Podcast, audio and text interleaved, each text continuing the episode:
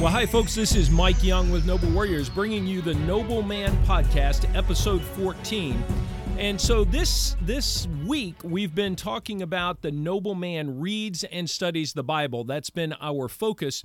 I'm really excited. We did our quick question survey this week related to we had one question have you read the bible today we had well over 200 re- responses to that question and i was encouraged that over 83% of the respondents said yes i've read the bible today and so that i thought was encouraging and then 150 of those respondents told us what they were reading that particular day uh, and so it encourages me that men in the Noble Warriors audience are reading the Bible. They're engaging the Word. Now, I have to tell you that the thought comes to mind as I process that. Yes, we're reading, but are we putting it into practice? And that's one of my very own challenges. As a, as a matter of fact, I, I find myself as a ministry leader and a teacher and a father often reading the word and asking myself, okay, how does this apply to someone else's life? And really, I have to step back and ask myself more purposefully how does this speak to my life? What is God teaching me in what I'm reading in His Word today? And so, guys, I would just say that we have to continue to submit ourselves to the authority of Scripture. It's an ongoing process, it's a developmental process, and I don't think we'll ever be finished with it. So, our, our podcast today, our title is The Noble Man Reads and Studies the Bible. We could have taken a lot of different avenues with this. But what I want to talk about today, what I what I decided to do instead of teaching you or walking through a particular method of studying the Bible, I want to walk through a topical Bible study. And I'm going to do something that's very timely. Honestly, I'm a little nervous about it because uh, the the the tension in our culture around race right now is so great that I'm I'm fearful I'm going to say something unintentionally in offensive. So please understand that is not my goal to offend. My Mike Young's goal now, the Lord may seek to offend you with the scripture and he does me. So that's that's uh it, it if your heart gets pricked um it, it's um just know that you are not alone. I've been wrestling with some of these things and and uh, just seeking to hear God speak to me through His Word in recent weeks about this issue of racism. So I, I, want to I want to go in that direction, but I want to start with this. The mission of Noble Warriors, our stated mission, is that we serve the local church as they equip men to walk with Christ and lead well. And so, at the core of every situation, every challenge that I think we face, is this issue of are men walking faithfully with Jesus and leading well? Are they leading themselves well? Are they leading in their classrooms, in their families, in the boardroom, in the in the uh, business environment are men walking with Jesus? Is he informing their lives? And are they leading and loving like he does? So we want to help churches achieve that. And so here's the bottom line I think if we could look around and if more men were truly walking with Jesus and leading like him, um, then many of our challenges would go away. And so, um, I, I think there's a word there for us. There's a challenge for us. So let me just uh, let me just start with uh, some foundational points. I've got some a couple of pages of notes to walk through here, and uh, so join me in this. And I and I've point number one that we're going to hit today is this: the Bible is sufficient to speak to every situation. I believe the Bible is inspired of God. It's inerrant. It's authoritative and it is sufficient. So I, I, want to, to read a couple of passages to you. Hebrews 4 12 through 13 says, For the word of God is living and active, sharper than any two edged sword, piercing to the division of soul and spirit, of joints and marrow, and discerning the thoughts and intentions of the heart. And no creature is hidden from his sight, but all are naked and exposed to the eyes of him to whom we must give account. Wow. So the scripture, uh, the, the author of Hebrews here tells us that the, the word of God is living and active. It, speak to, it speaks to us now. It is helpful and it brings hope. It also will cut. It will uh, divide the, the issues that need to be divided. So the word is sufficient. I'll give you one more related to this. Um, 2 Timothy chapter 3 verses 16 and 17 say all scripture is breathed out by God and profitable for teaching, for reproof, for correction and for training in righteousness, that the man of God may be complete, equipped for every good work. Again, the scripture is the foundational point. It is where we need to start and it is sufficient to help us answer our questions. Now, there are many other scriptures, so you you may reply in the comments if you'd like that have you considered this scripture or that scripture. I, I get that. There's a lot more that we could do. This is not an exhaustive study, but um, but bear with me. I wanted to set a foundation that the Bible is sufficient to speak to our situation even today. Number two, we need to view culture through the lens of the Word rather than viewing the Word through the lens of culture. And I think there is a danger when we say, well, I need to understand what's going on in the world so that I can interpret the word. Well, I think you need to start with the word and let the word inform what we're seeing in culture. So let me um, let me just say this from Isaiah. Uh, I'm sorry, from Matthew chapter 13, verses 14 through 16. Jesus says, "Indeed, in their case, the prophecy of Isaiah is fulfilled, that says, You will need, indeed hear." but never understand, and you will indeed see, but never perceive. For his people's heart has grown dull, and with their ears they can barely hear, and their eyes they have closed, lest they should see with their eyes, and hear with their ears, and understand with their heart, and turn, and I would heal them.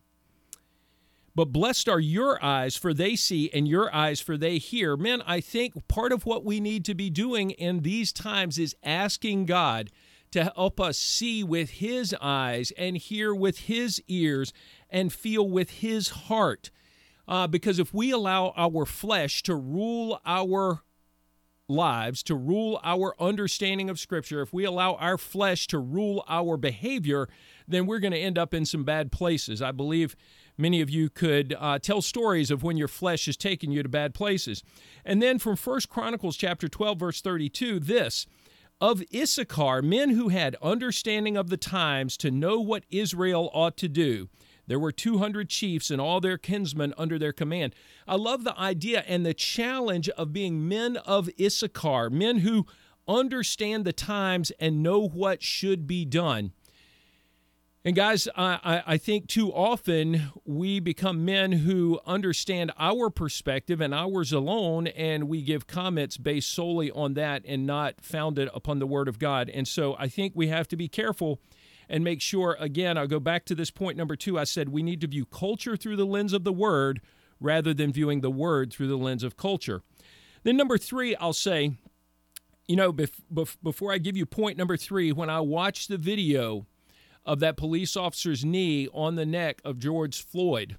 And I watched the video of the the two men in the truck pursuing Ahmaud Arbery.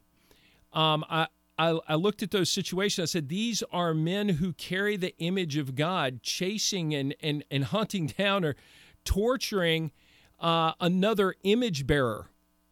This should not be because and, and, it grieves us because all humans are made in the image of God. We carry the imago Dei.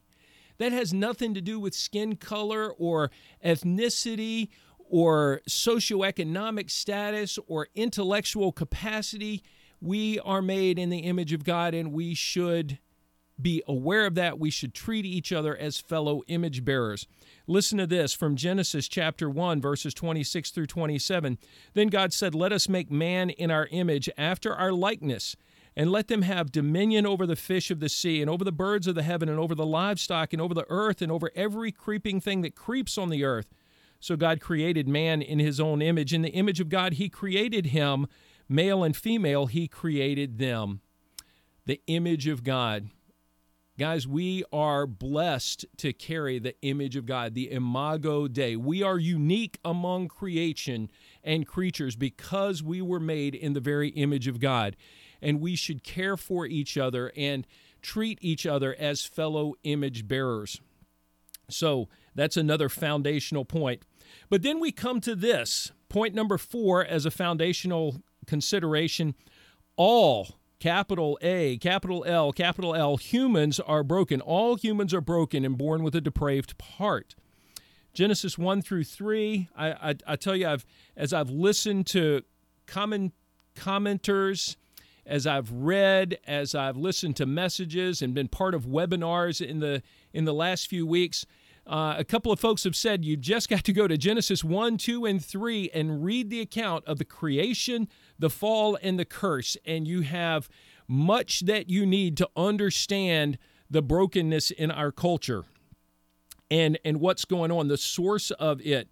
So, guys, I, I would just say man, as you're wrestling with this issue of racism and what does God's word say about it, go back to the very beginning of God's creation and understand that God created with purpose and then men man chose sin and God cursed the ground and cursed the man because of that sin. And so we still live in that shadow today. As a matter of fact, that's Genesis 1, 2, and 3. And then in Genesis 4, we find Cain murdering Abel because of his jealousy. Uh, it says that Cain brought a, a an offering to the Lord from his crops, but Abel brought the firstborn of his flock and the fat portions thereof. And God had regard for Abel's offering, but not for Cain. And so then you have the hostility that develops. And I and I love what what God says to Cain here. He says, The Lord said to Cain in chapter 4, verses 6 through 7 of Genesis, Why are you so angry and why is your face fallen? If you do well, will you not be accepted? And if you do not do well, sin is crouching at the door. Its desire is contrary to you, but you must rule over it. Its desire is to control you. Men, uh, sin is crouching at our doors. Sin is crouching at our doors and its desire, Satan's desire, is to rule over us. And even Tony Dungy in his statement talks about how Satan is having a heyday and he's laughing at us because of the conflict that all of this creates. And I'm not suggesting that we laugh that off, it's very real.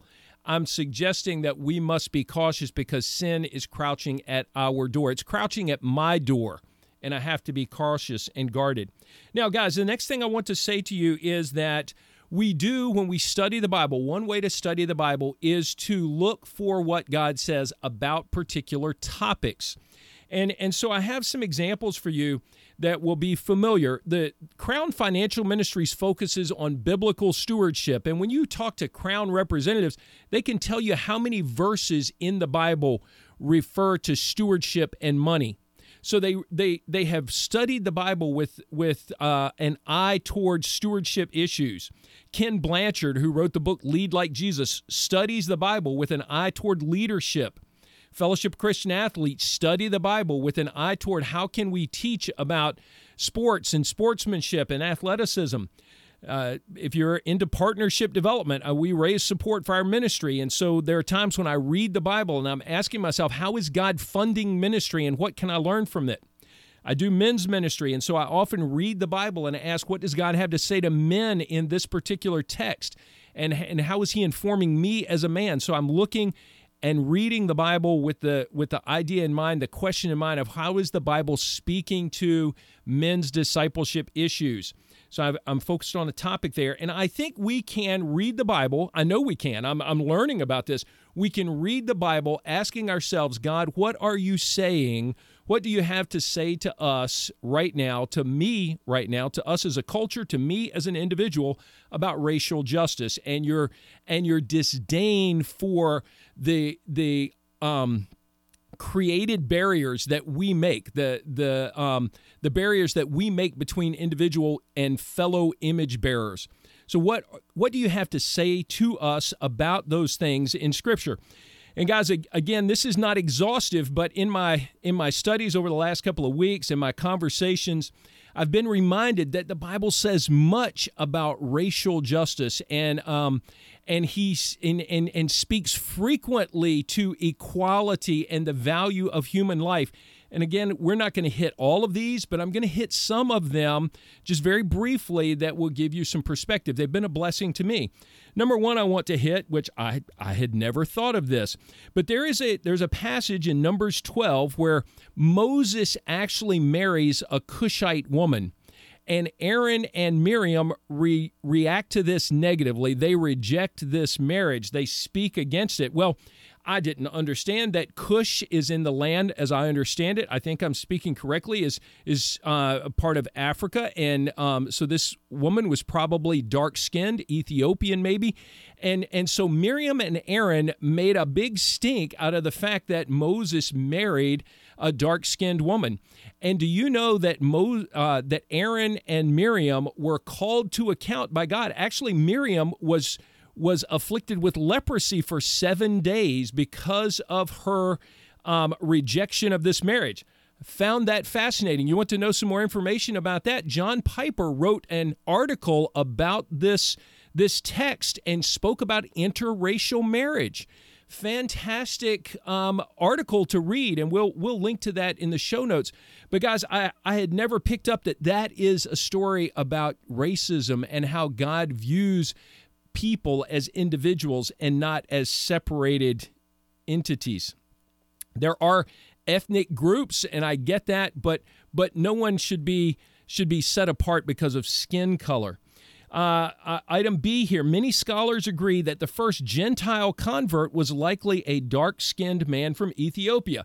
Fascinating. We read the story of Philip and the Ethiopian eunuch, but have you ever start, stopped to think that Ethiopia, Af- part of the African continent, this was likely a dark skinned man? Philip ran along beside his chariot.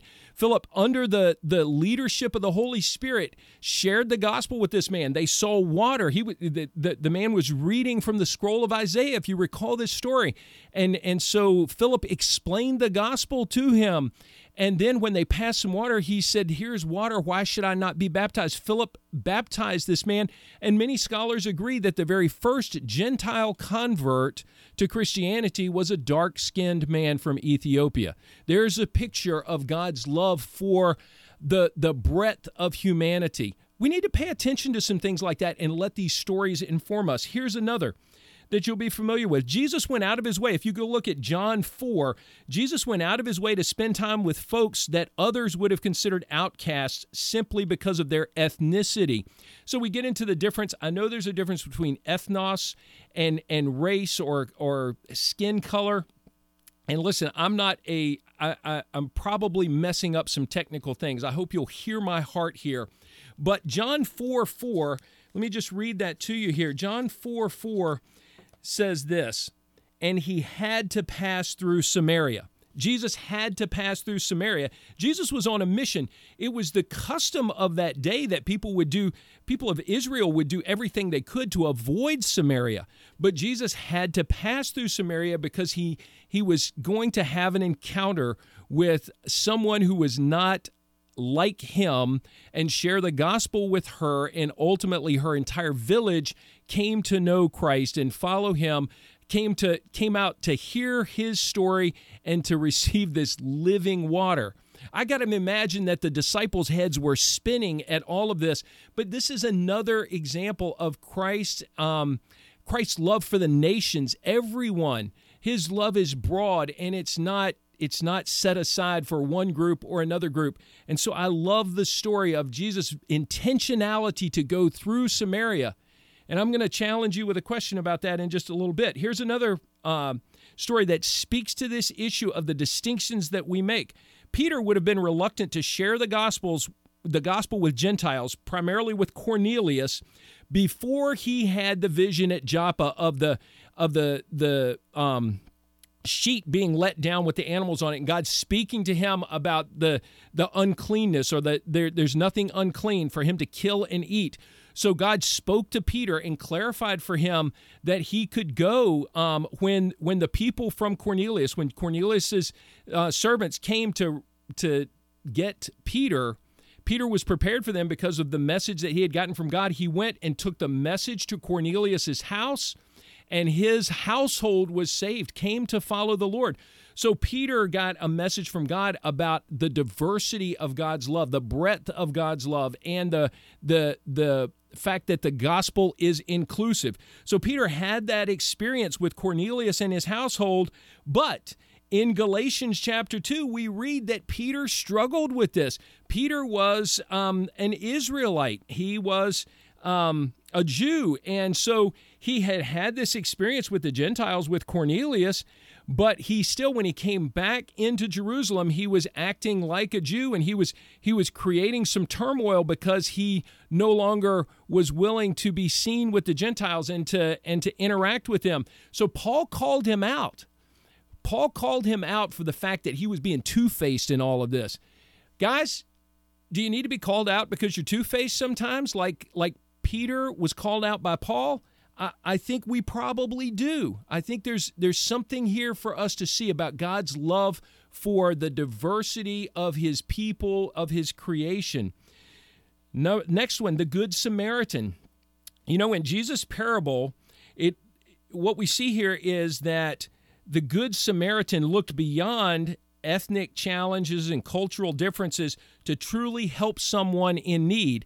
Listen, a, a priest and a Levite, those who should have cared the most, passed by this injured individual on the street who needed help because they were they needed to get to their meeting or they didn't want to become unclean they they were unwilling to have their lives interrupted to help another carrier of the Imago Dei, another human being. They were unwilling to subject themselves, their resources, their time to help someone else. And so Jesus holds holds this up as an example of who is my neighbor. Well, your neighbor is the one who needs help. And um, so, listen, eh, lest we think that we're always the helper, don't forget that in my life, especially, I won't use your life as an example, but I will use my life. I want to help as many people as I can because there will be a day when I am the one who stands in the need of help. And I'm hopeful that the investments I've made, the relationships I've developed, will produce scenarios where folks will be willing to come and and be part of my life. So here's here's uh, some take homes. When you when you think about Miriam and Aaron's rejection of Moses' dark skinned wife, Will you refuse to reject folks who don't look like you? Will you do that? I, I, think there's a challenge for us there when it comes to racism. Are you are you one of the folks that some of my African American friends will talk about they're they're heading towards someone on the street and someone will change their course so that they don't have to interact with someone who doesn't look like them? Folks, that's another carrier of the the image of God and so we need to be willing to interact with and be part of the lives of people who don't look like us. Are you willing to do that? Number two, are you willing to engage spiritual conversations with folks who don't look like you? Philip went and shared the gospel, running alongside the chariot, and and and shared the gospel. Um, unpacked the scripture, the scroll from Isaiah. He unpacked scripture and shared the gospel with someone who didn't look like him, and then baptized him. My goodness, if you do international missions and you travel the world to be part of bringing the gospel to other cultures, then why are you not willing, why are we not willing to bring the gospel to people who live near us who may have a different ethnicity or different cultures? Man, we should be eager to share the gospel with all types of folks, those who look like us and those who don't. Number three, are you willing to go out of your way to get to know and serve and perhaps even share living water with folks who don't look like you? Jesus had to go through Samaria. Where do you need to go through that most folks in your in your group would not go? Are you willing to go to places where people would not go so that you could be a carrier for the gospel, so that you could share living water? That's what Jesus did in John 4 with the woman at the well. Are you willing to see people as God sees them, all being created in his image with none superior or inferior? That's what the Lord, the, the Holy Spirit of the Lord taught Peter in this vision um, and at Joppa, and then ultimately he saw the manifestation of that uh, as he went to Cornelius's house. So, are you willing to to be open to to not seeing yourself as superior, but to just recognize that the ground is level at the foot of the cross? Are you willing to live and act with integrity? Paul called out Peter. You know, there are way too many of us who would say one thing in front of one group and behave or say something else in front of another group. Are you living with integrity so that your behavior, your words, your comments, your demeanor is the same in front of everyone? Or are you, am I harboring any sort of racial bias or bitterness or, or dissension in my heart so that I act differently with different groups of folks? That's what Peter was called out for by Paul. He was living a double life.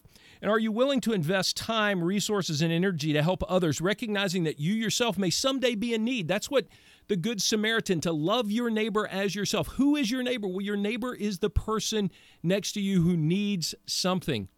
And let, let's never forget that we are called to love on other folks, and there may be a day when we need to have their help as well. So, those are some some passages that uh, kind of bring us to this idea of how God shows us His love for everyone in the Word. And so, guys, I'm I'm thankful for that. And let me let me try to finish with just a few things. Here's a quote from Dietrich Bonhoeffer. He said in his book, The Cost of Discipleship, when Christ calls a man, he bids him come and die.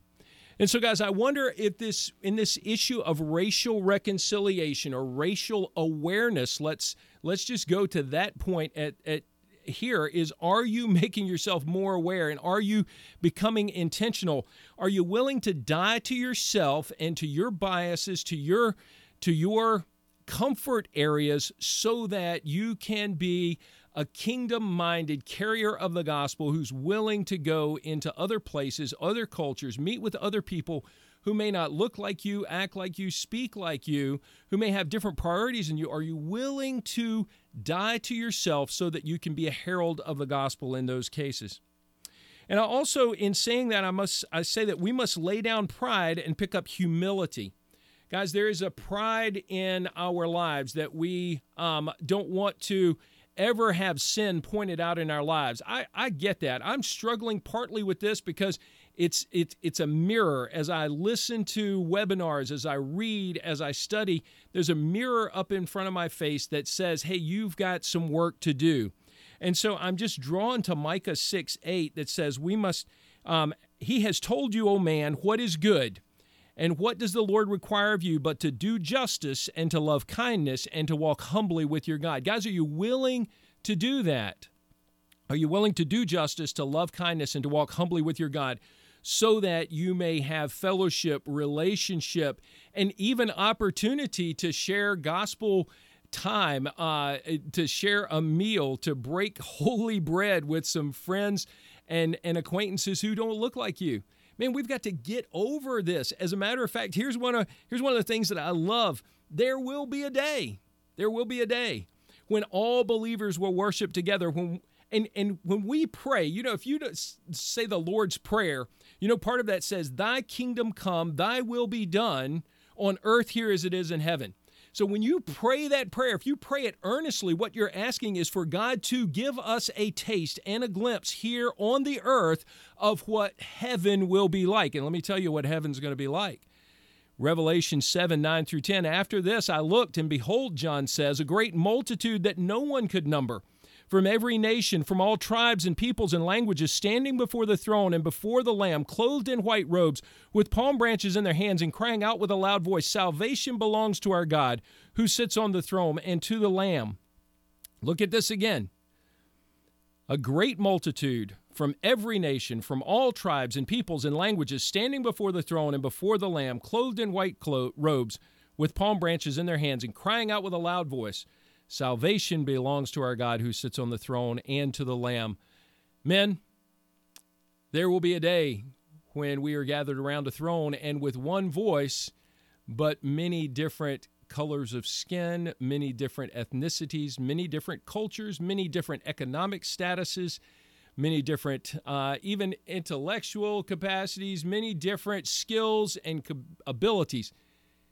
God has uniquely made each one of us, but He has made all of us in His image. And so we will stand around the throne or kneel around the throne, giving praises to the Most High God and to His Son who He sent to die for us. We will do that together. Guys, it's going to be a beautiful time. And so when you pray, Thy kingdom come, Thy will be done, that's what you're praying for. And you're speaking even in that moment against the racial division that is part of what's going on in our culture right now. And and folks, I've heard many f- people say that uh, solution to this is not going to come from government. Solution to the challenges that we feel and face right now, the difficulty, the the turmoil is going to come from the church. But I, am I'm, I'm a little concerned. I'm not sure that the church organized has the capacity to do that in many cases. I think it's the church, the body of believers. It's the body of Christ, made up of people who claim the name of Christ and who are willing to sacrifice for Him. As a matter of fact, um, a good friend, I was on a webinar this week uh, listening in to some pastors talking about uh, some of these issues. Actually, this was last week, and, and a friend of mine said, At some point, we have to live like Jesus. Everybody wants to live the res- resurrection, but no one wants to go to the cross. Well, men, I think that part of what we must do is pray that God will take us to the cross and He will remind us of His sacrifice on our behalf and on behalf of every other image bearer whom He desperately wants to know Him uh, through His Son, Jesus Christ, for salvation. So let's let's pray for our own humility and learning in this in this time in this season. Let's search God's word to see what God has to say about his love for the diversity of his creation and let's seek to live and love and lead like Jesus. Uh, again, I've got a friend who says, let's just do the Bible. Let's just do the Bible. So, guys, I don't know where you are in this, but but I pray that God will prick your heart and that you'll be drawn to His Word and that as you read and as you study in the coming weeks and days and years, you will see with God's eyes, hear with God's ears, feel with His heart, and love like Jesus. That's that's my prayer for myself, my sons, my daughter, my family, that God would move us to love His creation, His created beings, the way that He does, and that out of that others would be drawn to this love of Christ that they find in us and this unity. John prayed in uh, the high priestly prayer, John 17, for the unity of the church. And, and he said that the others would be drawn to the church because of the unity of believers. And so, God, I, guys, I, I am praying that we would achieve that uh, as best we can with our human limitations. We got a lot of work to do, but uh, we can all make progress. So let's let's lean into that. Let's pursue God's word and His way and His plan. Guys, thank you so much for joining us for episode 14 of the Noble Man podcast. We'd love for you to share this um, with friends if it's been beneficial to you. Comment for us if you have any comments, uh, ask us questions, uh, give us a rating if you think uh, this has been a blessing to you. We'll have some additional resources and ideas uh, in the show notes and uh, reference to these these uh, passages as well. But guys, go out and love someone, serve someone, befriend someone who doesn't look like you. But don't do it for any other reason other than God loved you first through his son Jesus. God bless you, man.